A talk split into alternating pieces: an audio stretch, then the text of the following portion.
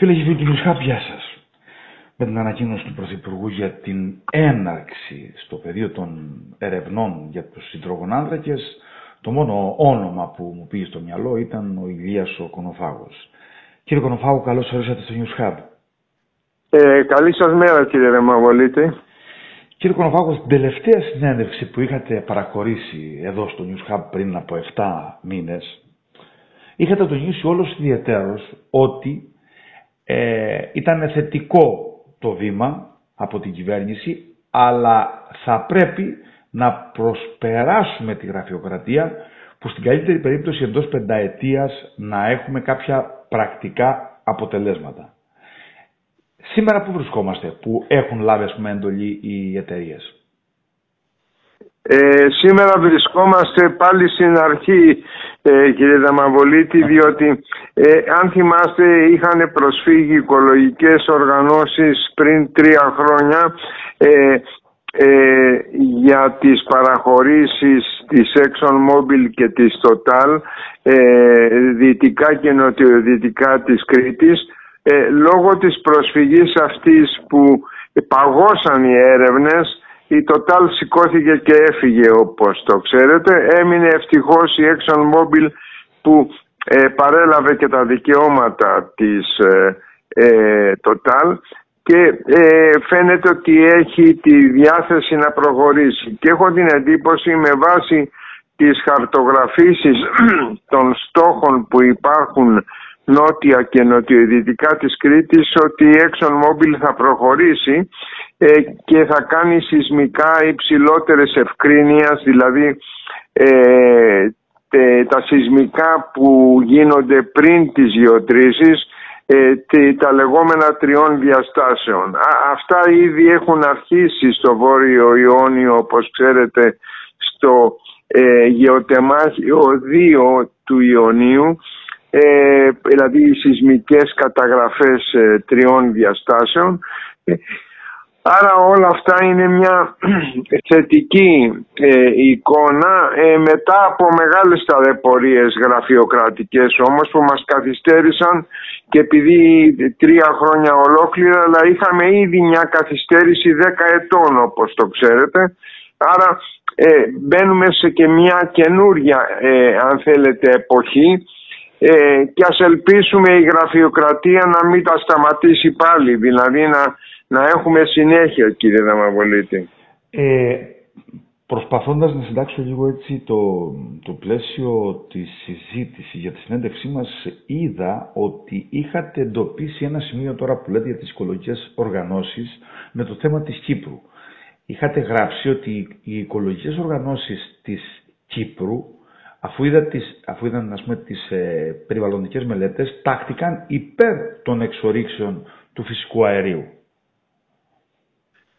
Ε, ναι, ε, ε, είχε γίνει αυτό που ήταν ένα θετικό γεγονός σε αντίθεση με τις δικές μας οικολογικές οργανώσεις μέχρι σήμερα που αντί να καταφέρονται εναντίον των τουρκικών γεωτρήσεων αρνητικά λόγω του ότι οι τουρκικές γεωτρήσεις δηλωμένα δεν ε, ανταποκρίνονται σε κανένα κανόνα περιβάλλοντος ε, ε, δεν αντίθετα είναι εναντίον των ελληνικών εξορίξεων. Δηλαδή καταφέρονται ακόμα και σήμερα που μιλάμε η ΒΦΕΦ και, και, και η άλλη οικολογική οργάνωση είναι εναντίον των ελληνικών εξορίξεων. Αυτό είναι ένα εξωφρενικό γεγονός το οποίο ε, δεν μας βοηθάει και πολύ κύριε Ναμαβολίτη.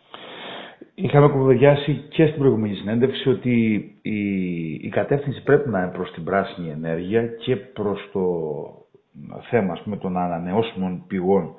Όμως ε, η περιβαλλοντική καθαρότητα ε, δεν είναι και τόσο σίγουρη γιατί ε, χρειάζεται όπως είχατε τονίσει στο παρελθόν ε, χρειάζονται σπάνιες γέες, ένα με δύο τόνους ας πούμε χρειάζεται κάθε ανεμογεννήτρια. Μετά υπάρχει θέμα ε, υγειονομικού ενταφιασμού που πρέπει να κρατήσει 20 χρόνια και υπάρχει και αδυναμία αποθήκευσης της ενέργειας. Αυτή τη στιγμή έχουμε όσοι είναι υπέρμαχοι ας πούμε των ΑΠΕ είναι φανατικοί εχθροί των εξορίξεων του φυσικού αερίου. Τελικά πού πρέπει να μπει ο ορισμός; Ε, ε, το προτέρημα του φυσικού αερίου είναι που σας δίνει τη δυνατότητα να έχετε σταθερή ενέργεια. Όπως είχαμε πει και την άλλη φορά, η, η πράσινη ενέργεια που τη θέλουμε όλοι ε, ε, χρειάζεται πολύ μεγάλες επενδύσεις. Δεν τις έχουμε με τον πληθωρισμό και την κρίση κύριε Γραμμαβολίτη, δεν έχουμε τις τεράστιες επενδύσεις που χρειάζονται για να έχουμε 100% πράσινη ενέργεια μέχρι το 2050 άρα είμαστε υποχρεωμένοι να καλυπτόμαστε από το υπάρχον φυσικό αέριο της αγοράς που το εισάγουμε πανάκριβο ε, σε μορφή υγροποίησης από την Αμερική. Ε, αυτό λοιπόν πρέπει να σταματήσει και πώς μπορεί να σταματήσει; Αν αποκτήσουμε ίδιες πηγές, ίδια αποθέματα. Η Ελλάδα έχει χαρτογραφήσει η ελληνική διαχειριστική εταιρεία υδρογονανθράκων ε, ε, ε έχει καρτογραφήσει ε, από, τη, από τη νότια Κέρκυρα μέχρι και δυτικά και νοτιοδυτικά της Κρήτης έχει καρτογραφήσει περίπου 30 στόχους μεγάλους σαν το Κίτας Μαζόρ στην ελληνική επικράτεια. Άρα Εκείνο που χρειάζεται είναι να μπορέσουμε να φέρουμε επιτέλους ένα γεωτρύπανο. Αλλά για να φέρετε ένα γεωτρύπανο χρειάζονται ε, ε, επιχειρηματικά κίνητρα. Αυτή τη στιγμή δεν έχω ακούσει από, από το αρμόδιο ελληνικό Υπουργείο Ενέργειας και από την ελληνική διαχειριστική εταιρεία υδρογονανθράκων τι κίνητρα θα δώσει ώστε να έχουμε ε, το συντομότερο δυνατόν ένα γεωτρύπανο στην Ελλάδα και σημειώστε ότι έχουμε 36 ολόκληρα χρόνια να δούμε θαλάσσιο γεωτρύπανο στην Ελλάδα. Άρα υπάρχει μια γενικότερη κατάσταση που θα πρέπει να διαμορφωθεί κατάλληλη πολιτική για να μπορέσει η Ελλάδα να μπει ε, αν θέλετε σε νέο ε, δρόμο και να αποκτήσει ενεργειακή αυτοδυναμία κύριε Δεμαβολίτη το συντομότερο δυνατόν. Εκεί είμαστε. Επειδή μιλήσατε για τα γεγονότα προδεκαετίας, ε, ε είδα σήμερα, κυκλοφόρησε τις τελευταίες μέρες, ένα δημοσίευμα της οικονομικής γερμανικής εφημερίδας της Χέντεσπλατ, η οποία λέει ότι η Ελλάδα θα μπορούσε να αξιοποιήσει αποθέματα περίπου 2.000 δισεκατομμυρίων κυβικών μέτρων φυσικού αερίου. Στο εκτενές άρθρο που έχει, λέει ας πούμε ότι η, μέχρι το 2027 θα μπορούσε να ξεκινήσει η, η εκμετάλλευση και τονίζει όλος ιδιαίτερος ότι θα εκμεταλλευτεί, θα, θα, θα ωφεληθεί και η Ευρώπη από, μια, από ένα τέτοιο ενδεχόμενο. Ε, θυμάμαι όμως, βλέποντας αυτό το δημοσίευμα, θυμήθηκα και ένα δημοσίευμα που είχε βγάλει πριν από 10 χρόνια ακριβώς, τότε που είχατε βγάλει κι εσείς τις μελέτες για τα διοικητικά κοιτάσματα που τότε ας πούμε αυτά ε, έμοιαζαν ε, αστρονομία ένα δημοσίευμα της Deutsche Bank. Θυμάστε ένα δημοσίευμα που είχε βγάλει η Deutsche Bank και μιλούσε για πάνω από 400 δις ας πούμε την αξιοποίηση των κοιτασμάτων. Όταν λοιπόν βλέπουμε ότι ακόμα και από το εξωτερικό υπάρχει ένα περιβάλλον το οποίο εστιάζει σε αυτά που Έλληνες επιστήμονες εδώ και πολλά χρόνια ε, παρατηρούν μέσα από την επιστημονική τους ιδιότητα. Πιστεύετε ότι πλέον και με αυτές τις παρατηρήσεις είμαστε στην τελική ευθεία; Ε, νομίζω ότι, ε, ε, ότι είμαστε στην τελική ευθεία αλλά παραμένει ακόμα ε, ε, κάποιος ε, γραφειοκρατικός, ε, γραφειοκρατικός σκαλοπάτι και ποιο είναι αυτό; Είναι ε, να ανοίξουμε επιπλέον περιοχές δηλαδή επιπλέον γεωτεμάχια να έρθουμε σε συνεννόηση με, με μεγάλες εταιρείες να τα προκηρύξουμε αυτά τα νέα γεωτεμάχια και να πολλαπλασιάσουμε τις δραστηριότητες γιατί μόνο με ε, με πιο ε, ε, σε αριθμό μεγαλύτερες δραστηριότητες θα μπορέσουμε να έχουμε το συντομότερο γεωτρύπανο και, και επιτέλους κάποιο σημαντικά, σημαντικό απόθεμα κατοχυρωμένο ε, στην Ελλάδα διότι μπορείτε να έχετε πιστοποιημένα αποθέματα κύριε Δαμαβολίτη μόνο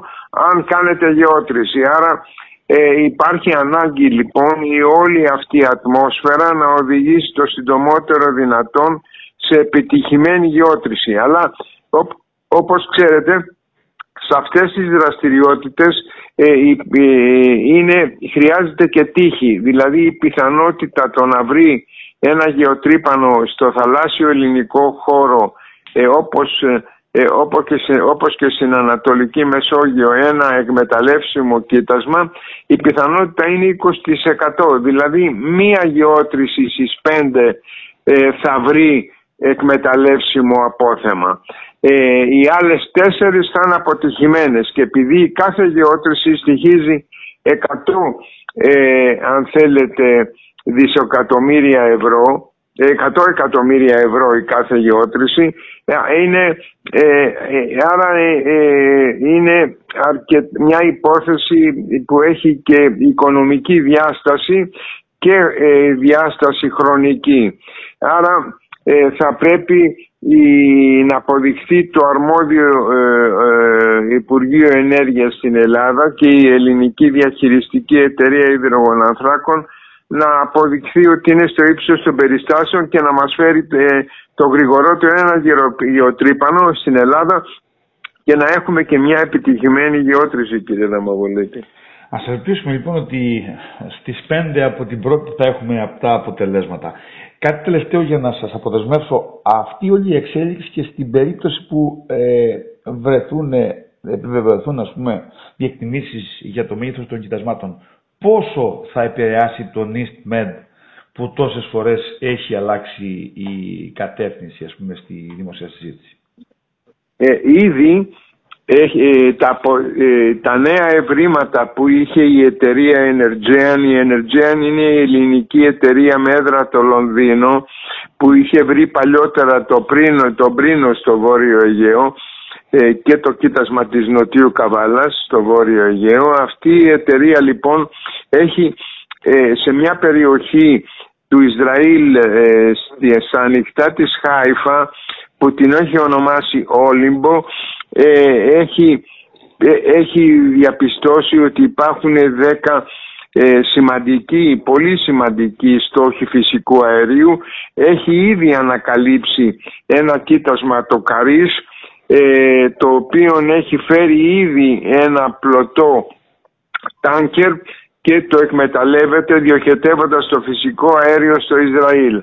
Άρα ε, ε, υπάρχουν σημαντικές επιτυχίες στο, στην Ανατολική Μεσόγειο, ιδιαίτερα στην Κύπρο, στο Ισραήλ και στην Αίγυπτο και όλα αυτά τα αποθέματα φαίνεται ότι είναι ικανά να γιομίσουν ε, όχι έναν αγωγό Ισμέντ αλλά αυτό που ανακοινώθηκε προημερών ότι ο αγωγός Ισμέντ θα είναι διπλός.